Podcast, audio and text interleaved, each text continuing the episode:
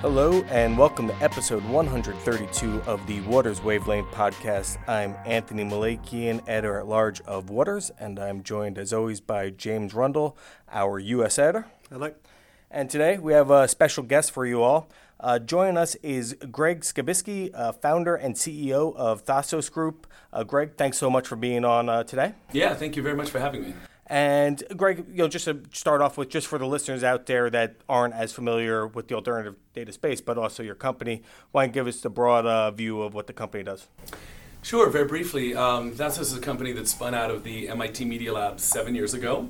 Uh, the company is a uh, data analytics company that's focused 100% uh, on analyzing uh, aggregate, uh, anonymized location data from mobile phones we take large amounts of that data, uh, we process it, uh, we normalize it, we clean it, uh, and we make it time consistent so that uh, folks in the financial services community can use it uh, you know, to understand what's going on in real time uh, in the real world. So, for example, um, activities going on at, at retailers, or hours worked in factories, or income levels to malls changing over time, things like that. Okay.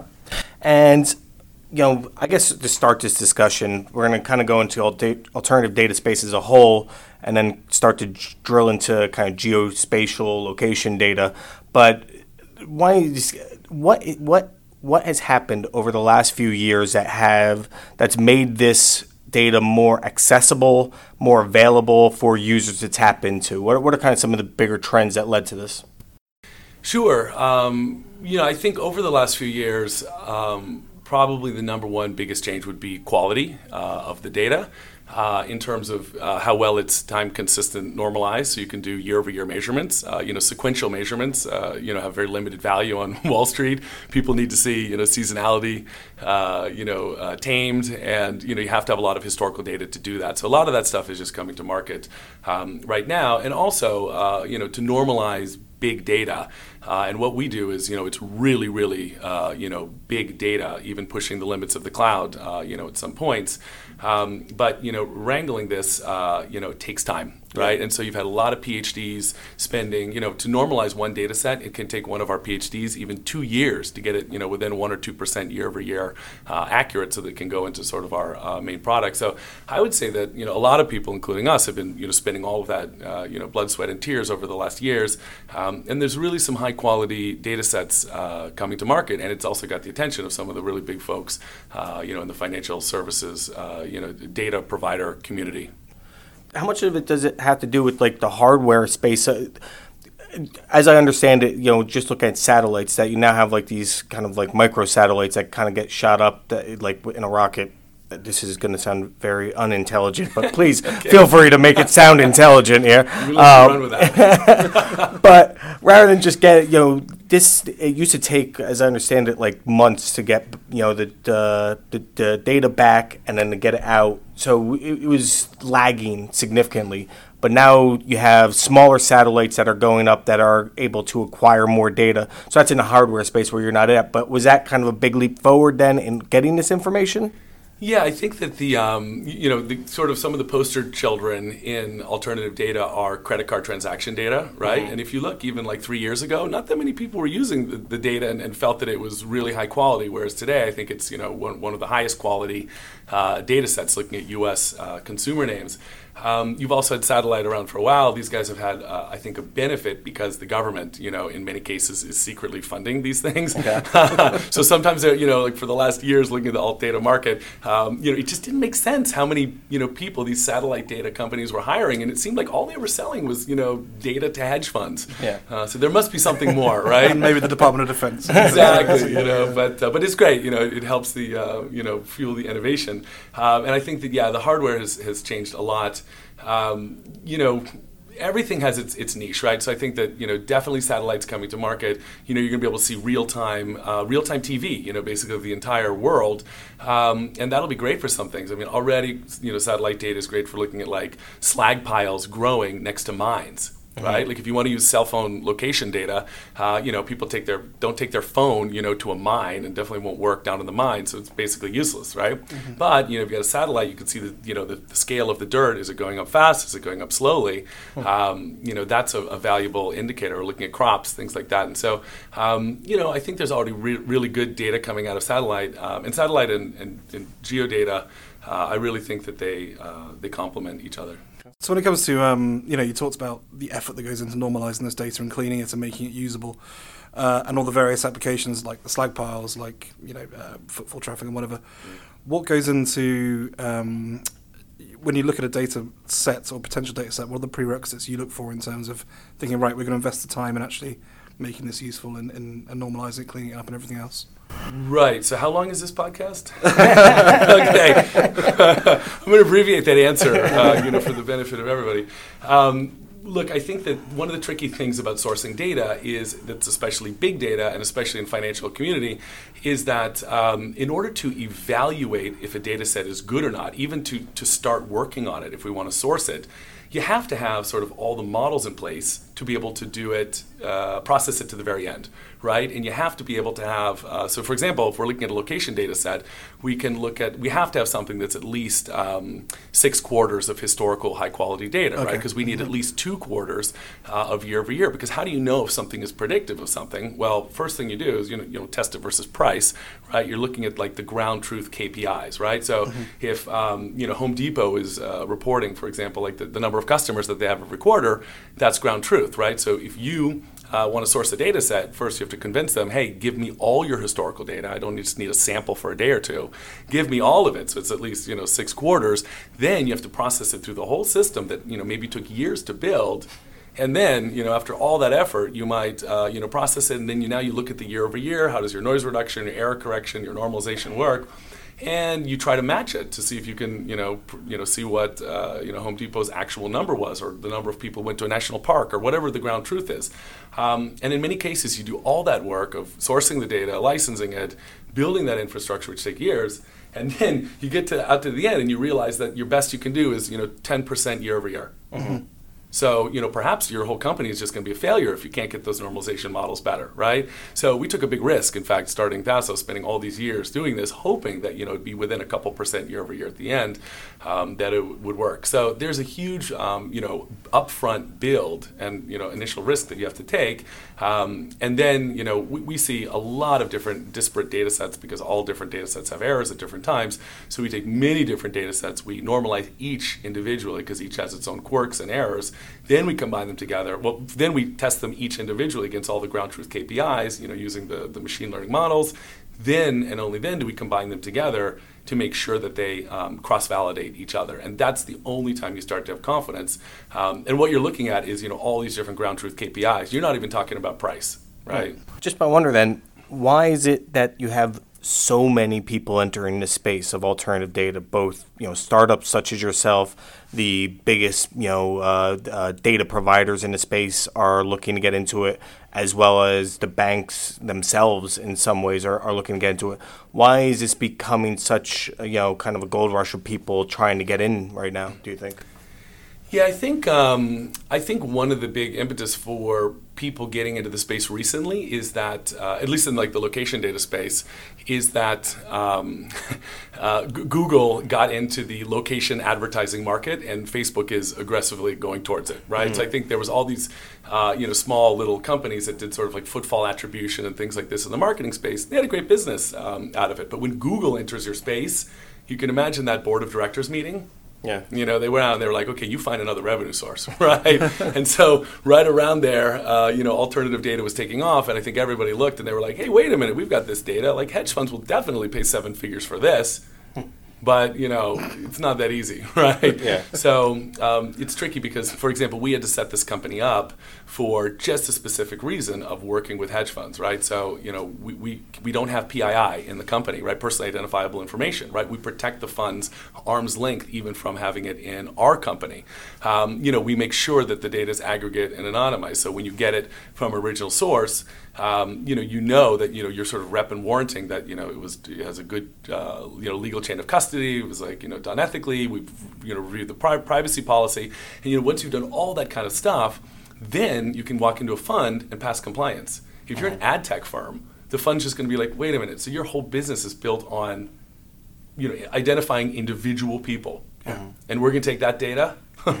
no way, right? So Especially think- with something like. GDPR that came in, because that was one thing. You know, when I first read about your company, I found it fascinating, but I was like, this is also it, it comes off as a bit creepy until you understand that there it- maybe explain that piece of it that that's very important from a privacy perspective. From me as an individual, yeah, I have this tracking device on me that I allow to send out signals because I would like to use Facebook and you know whatever Google Maps, you know, as I'm using it, but how do you how maybe explain for people that that information that's going to the providers and then going through you that that's so, that they're not able to be identified by any of this uh, by any of this data I guess Yeah, I think you know part of it is that you just don't want to have ever somebody's you know phone number or advertising ID or any sort of like uh, you know linked identifier like that, right? But secondly, you know in this evolving world of data, it just comes down to everything else, like driving a car or walking down the street. you know, um, it's there's rules, right? And the rules have to be followed. Like data is everywhere, right? And we have to accept it, whether it's location or whether it's whatever. Um, and you know, there's been all this sort of gray area around it, and people reselling stuff. And um, you know, I don't. People ask me before, do you see any instance of something really egregious that you saw happening? And I don't have an example of it. I think people have been very careful because their business is built on you know trying to do the right thing. Um, but what we're finding is that you know the sort of the more that this stuff gets regulated, the more data is becoming available to folks like us, you know, who are very careful with it, who only look at you know aggregate anonymous statistics, and you know the good of this data. Um, you know, for example, you're I don't know big. mm, I don't know, any sort of big company that's a public company, right? You might keep this data inside. But once you feel more comfortable that the laws are in place and it's regulated, then you're going to come out and say, hey, how can we do something with this d- Yeah. data? And you know, even um, like we're focused on stuff like right now that's not just you know for financial services, but for uh, policy makers, right? You have to have stuff that shows use of the data for public good. So we're um, you know working on something with MIT right now, which is looking at the global data that we have to understand migration flows in real time between countries. Um, and we're hoping to issue something uh, public uh, on that in the coming months. Uh, and now, you know, for the first time ever, we can understand migration between every country in the world in real time. This is a super hot topic, um, and you know, this is really important for policymakers, for you know, for distribution of aid, all this kind of stuff. So it's our job to show that you know there's a there's a social good, um, you know, out of this stuff, and it's not just only people using it to understand, you know, what's the income level of people at malls. Uh, And do you, um, you- when you provide this data to your clients, uh, I guess it depends on what they want, but do you just give them the raw data dump or do you provide context around it? So, for instance, do you say, well, there was a higher footfall in that mall, but that's because the Mets were playing at Citi Field nearby or whatever that day or whatever? That, I mean, how do you kind of illustrate that to clients? Yeah, we um, we don't that much. So you know the the data that comes out. Uh, you know, I think that just to be clear, like in the sort of like geo data market, there's definitely um, you know folks who sell geo data, right? You sell latitudes and longitudes, and it's still anonymized. It's okay. Um, but you know you're buying that stuff, and you got to figure out what to do with it. You know, you got to figure out where are all the Costco's, right? Do they do? Is that a shared parking lot, or they have their own parking lot, right? To see where the, the points are. Um, you know that that's okay, but um, anyway, I think that. Um, uh, Sorry, I forgot where I was going. The of thought. You me? what was your question again? It was um, how much do you provide context around the data? Oh yeah, in the terms of- context. Sorry. yeah. Um, yeah. So you know, you can buy this geodata, but you know what we deliver is you know we're not a geodata vendor. You can't buy a latitude longitude from us. You can only buy um, you know like daily time series data, right? So if you want to know how many people are at Costco, it's like you know literally a date and a number, and a date and a number, and so the full data set is uh, you know one number per day for the past like three years, right? Right, But it's nicely normalized for year over year. So you can take, you know, seven days this week and seven days a year ago, divided by each other, and you have a, a properly normalized, you know, seasonally adjusted, uh, you know, year over year number. So that's the data that we sell, and that's the only data. Um, that we sell. So we're really an analytics company that makes data products. Um, so all that geo data, we actually you know source it ourselves. Um, and there's a few funds out there that that you know get geodata themselves and try to process it themselves. But it's a huge effort. Um, and you know, could, just to give you an example, you know, we've been around for seven years. Um, you know, we've been servicing clients for almost four years. We didn't put up a website until the company was six years old because that's how long it took us to, to know you know that these products were good and used by the market and, and worked. And um, you know, in the end, you don't necessarily need to tell people you know why something's moving in the data as long as you can show that you know historically and in out of sample testing that you know that it matches uh, you know the, the KPIs that it should. Mm-hmm. Sure. What are you hiring? I guess just in the space, just in general, more or less. Because you said that you have a bunch of data scientists that are looking through data. Sometimes it'll take you know years to get that value out of it. But how much have advancements in machine learning and deep learning? How much does that play into this, or is it still very much you're getting the data and then it's humans that will still be kind of sifting through it? How much is it automation versus human? I guess. Yeah, I think there's um, there's still a lot of human process in this, right? I mean, do we use deep learning? No, right? Do we lot do you do we use a lot of supervised and unsupervised machine learning? Yes. Um, do we use a lot of people? Yes, right? Do we, you know, have a mechanical Turk system to outsource tasks, you know, that need to be done over and over and over and over again, you know, like hundreds of thousands of times? Yes. Do we have an internal approval process for all those tasks to make sure that they match up uh, after the AI tries to see if they do or not, right? Yeah. Um, do we use a human? Yes. I mean, in financial services, I mean, it really is, you know, especially more than anything, it's garbage in, garbage out, right? And so, um, you know, at this point, you know, we're not a consulting company. You know, we only make these programmatic data feeds. So you can buy a, you know, a package of, you know, what's the hours worked at every, um, you know, manufacturing facility in uh, in the U.S. by ticker, right? Is that going up or is it going down? Um, you, you, know, and people want to know that because you know if your uh, production is going up, uh, you know, and hours worked is going up in many cases, depending on the lag based on the kind of industry they're in, like a CPG company, you know, their production goes up, you know, that can affect their revenue just you know not, not too long after, uh, yeah. right? And so these are these are brand new um, uh, things that that we're looking at, and you know, humans they really scale with AI, but humans need to be involved. So I guess if I'm understanding it correctly, then it's more on the the actual the the ones that are collecting the data. They're the ones that are using the deep learning algorithms to, to understand features of an oil tanker going down, of things like uh, uh, uh, that that require um, an understanding. sure, you know if they use deep learning, right? Yeah. I mean, the, the thing about you know deep learning is that it just requires a tremendous amount of training data yeah. right? If you have tons of training data, you can use deep learning, yeah. and maybe you could use deep learning on, you know, uh, you know, you know, microsecond ticks in the stock market. Maybe there's enough data to do deep learning on something like that. But definitely, when you're looking at, you know, four, six, 10 quarters, 20 quarters of data, and you have maybe, uh, you know, I don't know, even a couple hundred tickers looking horizontally, you know, that amount of quarters and that amount of ticker, it's just you can't even use regular machine learning on it, yeah. nevertheless deep learning. So I would be surprised if people are using deep learning on this data. And then, can you give an example, a success story of, you know, of of how a hedge fund would go about taking um, this information to gain alpha to get ahead of the market? Yeah. Um, well, I think that um, you know I can tell you a couple ways that you know that people have had success uh, you know with this data. So one product we have is based on looking at foot traffic and related attributes in real time to 150 publicly traded U.S. retailers. So for the example here, um, you know everybody who trades these retailers has credit card transaction data already, right? But still, that's just that's one source, and uh, it's not always right. Um, you know, there's upstream processing errors or somebody changes a tag, you know, in a transaction system. This is all data exhaust that they're productizing, right?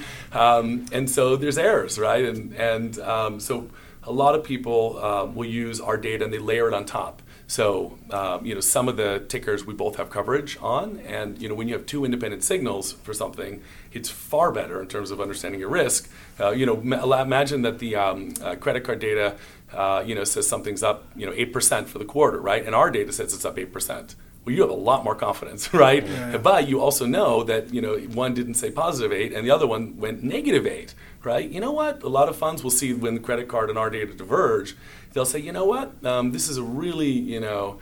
Um, you know, risk asymmetrical trade, right? Everyone's piled on the same side of the trade because everyone has the same credit card data. And they'll say, you know what, maybe we'll just sit this one out because we have conflicting information. And many times, you know, they avoid like a 20 or 25 percent uh, bloodbath um, mm-hmm. the next day. Sure. So it's having more. So sometimes you use it just to have another independent look uh, at something, and that's example of like U.S. consumer. Um, another example is you know we have another product that's all um, looking at. Uh, the foot traffic and related attributes to uh, all the publicly traded um, owned malls in the United States. So, like, there's about 4,500 malls in the U.S. that are owned by public company uh, mall REITs. So we look at, at all of these. We look at um, you know foot traffic year over year. Is it going you know up or down on the property level? Um, we look at the income level. Uh, you know the customers uh, in aggregate. Is it going up? Is it going down? Um, we look at the loyal customer base. You know the people that are you know what's the rate at which they're losing their loyal customer base, and how's that changing over time? Because you're always losing loyal customers because people move or whatever. Um, but you know what's that rate, right? And what's the rate at which you're gaining net new customers? So um, for this, you know, looking at malls, that data has never been available before ever. So this is like the only product in the market where you can get real-time coverage of 100% of the malls. You know, it's all rolled up a ticker, so you can look at it as well on the ticker level. Um, but you know, whether you're looking at credit or you're looking at the you know the CMBS loans, and you know each property could have 20 or more CMBS loans, uh, you know, attached to it um, or you're looking at the tickers, or you're looking at the macro effect, or anything, um, in this world of, of malls and mall REITs, that no data has ever been available before. And so it was completely disruptive to the industry to have that transparency suddenly available to everyone, right? Yeah, yeah. Um, so that's an example. I'd say another one is, uh, you know, looking at this, uh, the industrial plants, right? So you can go around to the buy side and ask pretty much anyone, and everybody will say, um, you know, one place we really don't have good real time data is real-time data on industrial production or productivity. Uh, and so, you know, we listen to that and we build these things for the clients and we productize them. Um, and it turns out, you know, after building all of that, you definitely see, you know, with different, you know, varying lags, you definitely see, uh, you know, when hours worked and these factories are going up or they're going down, you can see that, um, you know, with a sort of a fixed lag by industry, um, you can see that affecting, uh, you know, what happens on the uh, on the revenue side. So, and that's something again that's been completely um, you know new uh, to the world. So we're at a stage in alternative data where you know we've been a complementary data source, I think, yeah. you know, before, but now you know it's all this completely new stuff that nobody's been ever ever been able to measure before. And some people would say that you know is if you're looking at a shopping mall, right, and you're trying to analyze it, or you're going to buy it or sell it or credit or whatever it is, you're looking at a shopping mall they have all these metrics that the you know mall REITs report that are you know their own internal metrics uh, based on you know the usage and square feet and all this kind of stuff. Um, but you know, it might be a case that you know foot traffic to a mall might be one of the absolute key KPIs for a mall, yeah. right? So just because it's you know alternative data doesn't mean that you know it's not the core KPI of the business. And so that's what people are starting to understand. And, and alt data is, because new alt data is coming out, people are starting to understand that it maybe is a key fundamental and not alt data. Yeah, was that was actually an interesting point I was going to ask you about. Because I mean, if you're a banks analyst, you're looking at the financials of a company like a REIT yeah. or something, right? You're looking at the, the debt, you're looking at the, uh, the profitability, you're looking at even some of these internal metrics. But I mean, at what point does alternative data cross over into being a new form of fundamental data? I mean, do you see a future where this kind of information is, is kind of de rigueur for for analysts moving forward? Or? You know, I do. I think the way that I see this evolving is, you know, right now to use alternative data, no matter which you know sort of subsector you're looking at, um, to use it, you know. You know, we have a web interface, right? So you can look at all the different malls. There's pull-down menus, and you know, if you're a big property owner, uh, you know, you would, you know, or the owner of one of these mall REITs, you would use that interface, and people in your company have access to it, and it's easy. Um, but I think that there's much more you can do. Um, and right now, looking at just you know these raw data feeds, you, you still kind of need a data scientist to, to answer these sort of highly dimensional questions that you have. But what will happen to all this alternative data is just like other data, they'll um, you know banks and other folks are going to make it really easy to use. And you know how you make something easy to use? Um, you do it by making it uh, a product, right? And so if you've got like insurance company, you've got better information on risk um, you know, you turn it into a product. You don't make people, you know, have to deal with it. You say, oh, if you have money you can have exposure to this. And it's the same thing. I think the banks are going to figure out. I've got better data on this, or I've got better data on that. You know what? Instead of having to like sell data, let's just sell to people who just have ideas and money. Yeah. And you know, products are what's going to come out next, and that's what's really going to make this alt data stuff explode. I think. So we're still then on the up because like if you look at the market data space, the reference data space, there was a period of just more and more and more players getting in, and then it consolidates inevitably eventually. Mm-hmm. So you think that we're still on this uptick that you're going to see more and more kind of specialists coming in trying to enter the market, and then eventually that would lead toward some period of consolidation. Or are we nowhere near that yet? Do you think? Yeah, it's a good question. Um, you know, I think that the stage of the market that we're in is, you know, there's been all these different sort of alt data players that have entered into the market, you know, geolocation or, or whatever it is. The nice thing about the data space, if you're starting a company, is that it's so easy to make marketing materials, right? Everybody's marketing material looks equally good. Um, you know, when people enter our space, sometimes we, we see their marketing materials and we're like, wow, these are far surpass our marketing materials, right? um, it just sounds good. Like we saw, you know, we saw people uh, a couple times that claimed that you know the number of phones that they were seeing, you know, regularly in the United States, um, you know, was some big number, and we were like, that seems really big. Um, and so we did some research and we're like, well, that's that's much more than the number of smartphones in the U.S., right? So you know, they just like did, didn't do their calculations correctly. Um, but I think that where we are in the market right now is that you know these really big financial data companies you know you're talking about the you know the s&ps the bloombergs nasdaqs factsets um, you know they start to see that this stuff is really working right? And so what they've been doing over the past uh, year or, or more is they've been sort of churning through this market evaluating all these different folks um, because in the end they don't want to lose ownership of the customer right? Mm-hmm. They want to get ahead of it, and they want to make sure that you know this data is coming through their platform, through their salespeople, um, and gives them ability to look at the data and you know combine it and make new proprietary products as well. So um, they're not lost on this. I mean, look at you know Blackstone with Thomson Reuters uh, business. Um, you know, there's this amazing um, energy right now, and I think a lot of the stuff is not announced yet. Um, but I think that there's a huge shakeout coming in the market where right now, if you're in a fund, you have like, oh my God, probably a list of like you know hundreds of alternative data sources that cover every possible thing that you know your three data scientists are supposed to look at mm-hmm. right how do you even know how to prioritize it so people just like they're wasting massive amounts of time right but if you work with one of these big, um, you know, financial data companies, uh, you know, they're going to come out and say, hey, you know what, we've already vetted this, we've looked at it, you know, uh, we think this is the best of breed in the market. Um, here's the back testing versus KPIs. This came from us, not from them. Um, and you, you know, th- there's no dealing with the sales contract. It's on the existing contract that you have with us as your existing provider. Um, and oh, no compliance problems at all because we're already past your compliance and we're already certifying all this as a big company. So all of this stuff goes away. And now, you know, the funds can say, hey, let's look at the different marketplaces that are available, all the different stuff that's been vetted. Um, and I would say that, you know, 80% of, there'll always be some like, you know, long tail, but, you know, 80% of the interesting stuff that's high quality, uh, which is still highly dimensional you know, and you mm-hmm. can still need a data scientist to pull out your own special signals. Um, I think a lot of that stuff is going to come, you know, from the the big guys uh, soon, and I think that's you know a sign that this market is maturing. So in terms of consolidation, I don't know, um, but I think that there's been a, a, desperate you know call for help from the funds to say, you know, can you just tell me who's good and who's not because the marketing all looks the same. Yeah. I mean, I was talking to Bloomberg the other day, and they were even just saying that even over the last 12 months, they've increased their coverage, even in reference data related fields from like 15,000 to 40,000.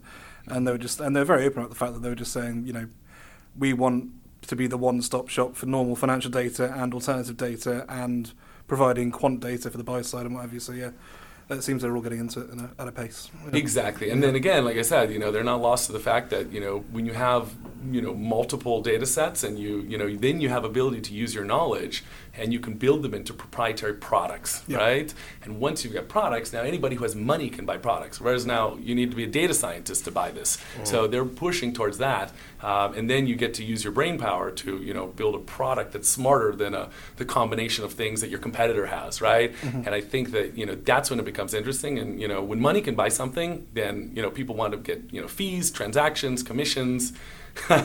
you know, that's how the world works. That's when things, uh, you know, really have an incentive system to, to take off. And I think we're close. And when you have something, how much, looking again forward, you know, maybe off of the fallout from Cambridge Analytica and things like that, and you know, just the privacy laws that are popping up in Europe, how much, as far as the ability to collect data and information that will be useful and new, so to be able to expand into new areas, the same way that you guys were able to expand into the mall uh, data, how much does government policy play into this? How much does that concern you, or is it just you know there will there will always be new forms of data? We'll just have to then find something else if you know if uh, regulators or government officials tried to crack down on the collection of certain kinds of information. Yeah, I think that um, you know if if you've been a sort of a gray area operator, um, you know this is going to affect you, right? But look, I mean, I see what goes on in the data world. I don't want this stuff going on with my data on my phone either, right? I've got secrets just like everyone else. Um, but you know, if you look at the you, know the larger market of you know doing things right then you know this regulation, like I said before, it's absolutely necessary. And you know we're in the clear the way we do everything. You know we have all the compliance policies. It's been checked out a million times by all the funds that, that we work with.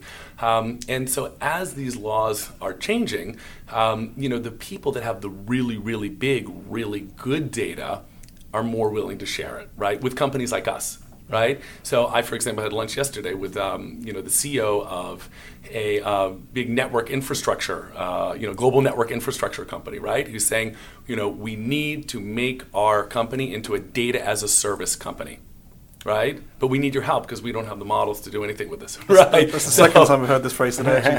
yeah, um, but you know that's where people want to go because it, it scales, right? It Yeah. gives you the ability to combine stuff and, and have proprietary insights. So it's it's the big differentiator going forward. So I would say that you know. I was a little worried before, but now that I see, you know, the implications of this and, and talk to the folks that really have, you know, big data, um, you know, it's just like everything else in the world. Like there's rules, and there's penalties and there's laws and you know you do something wrong you can go to jail and Yeah. you know and you should Yeah. Yeah. Just for a final question, Greg. Um, so, looking into the future for how this is applied, obviously, right now it's being used at a very specialist level. Um, how long, you know, when you think about traditional financial products like indices, for instance, they're generally constructed using very basic criteria like market cap, for instance, of like the FTSE or the S and P or what have you. Uh, do you see any future for this kind of data being used to create sort of alternative um, financial products like that in the future? So, I mean, I mean, looking at malls, for instance, sort of best performing malls using alternative data to come into it. Is that a potential future? This kind of thing? yeah um, absolutely i really think that you know an area that's that's ripe is all different kinds of indices right and i'm not an expert on monetizing monetizing indices but i Yeah. know there's a lot of very interesting complex business models around um, you know sharing profits and things like this about the use of uh, indices so again you know i think indices started um, and again, I'm not an expert. I think they started just by being like, you know, daily time series data, Yeah. right? Just like ours. Um, but then, wait a minute. If you make, um, you realize that, you know, I don't know, one third of the um, transactions on the market are, you know, due to your index. Wait a minute, you're leaving money on the table, right? So you should get a little piece of that transaction because it's based on your index, and that's, you know, massive amounts of money, you know, in these new kinds of business models. So I think that alternative data is definitely um, you know going into that space and i think other spaces where um, stuff has been moving very slowly for example like understanding like uh, you know credit right um, you know or, or these uh, you know cmbs or, or stuff like that where like people just have really no data and you know stuff will get restated on a monthly or a yearly level um, you know you can start to inject some fresher data in there and it just allows people to uh, you know take different kinds of positions and it's you know more more liquid um, more nuanced understanding, I guess, to an extent. So, yeah. Exactly. So I think you know yet to be discovered um, some of the stuff, but I, I know there's a lot of interest in it. It's you're exactly right. All right. Well, uh, Greg, uh, could, we've written a lot about uh, Thasos in the past. Uh, you guys have won a couple of our awards, both uh, for uh, buy side technology, inside market data's awards as well. So we'll link to those so you can read more about the company if you're interested in. But thanks for joining us, and we really appreciate the insights. Yeah. Thank you guys very much for having me.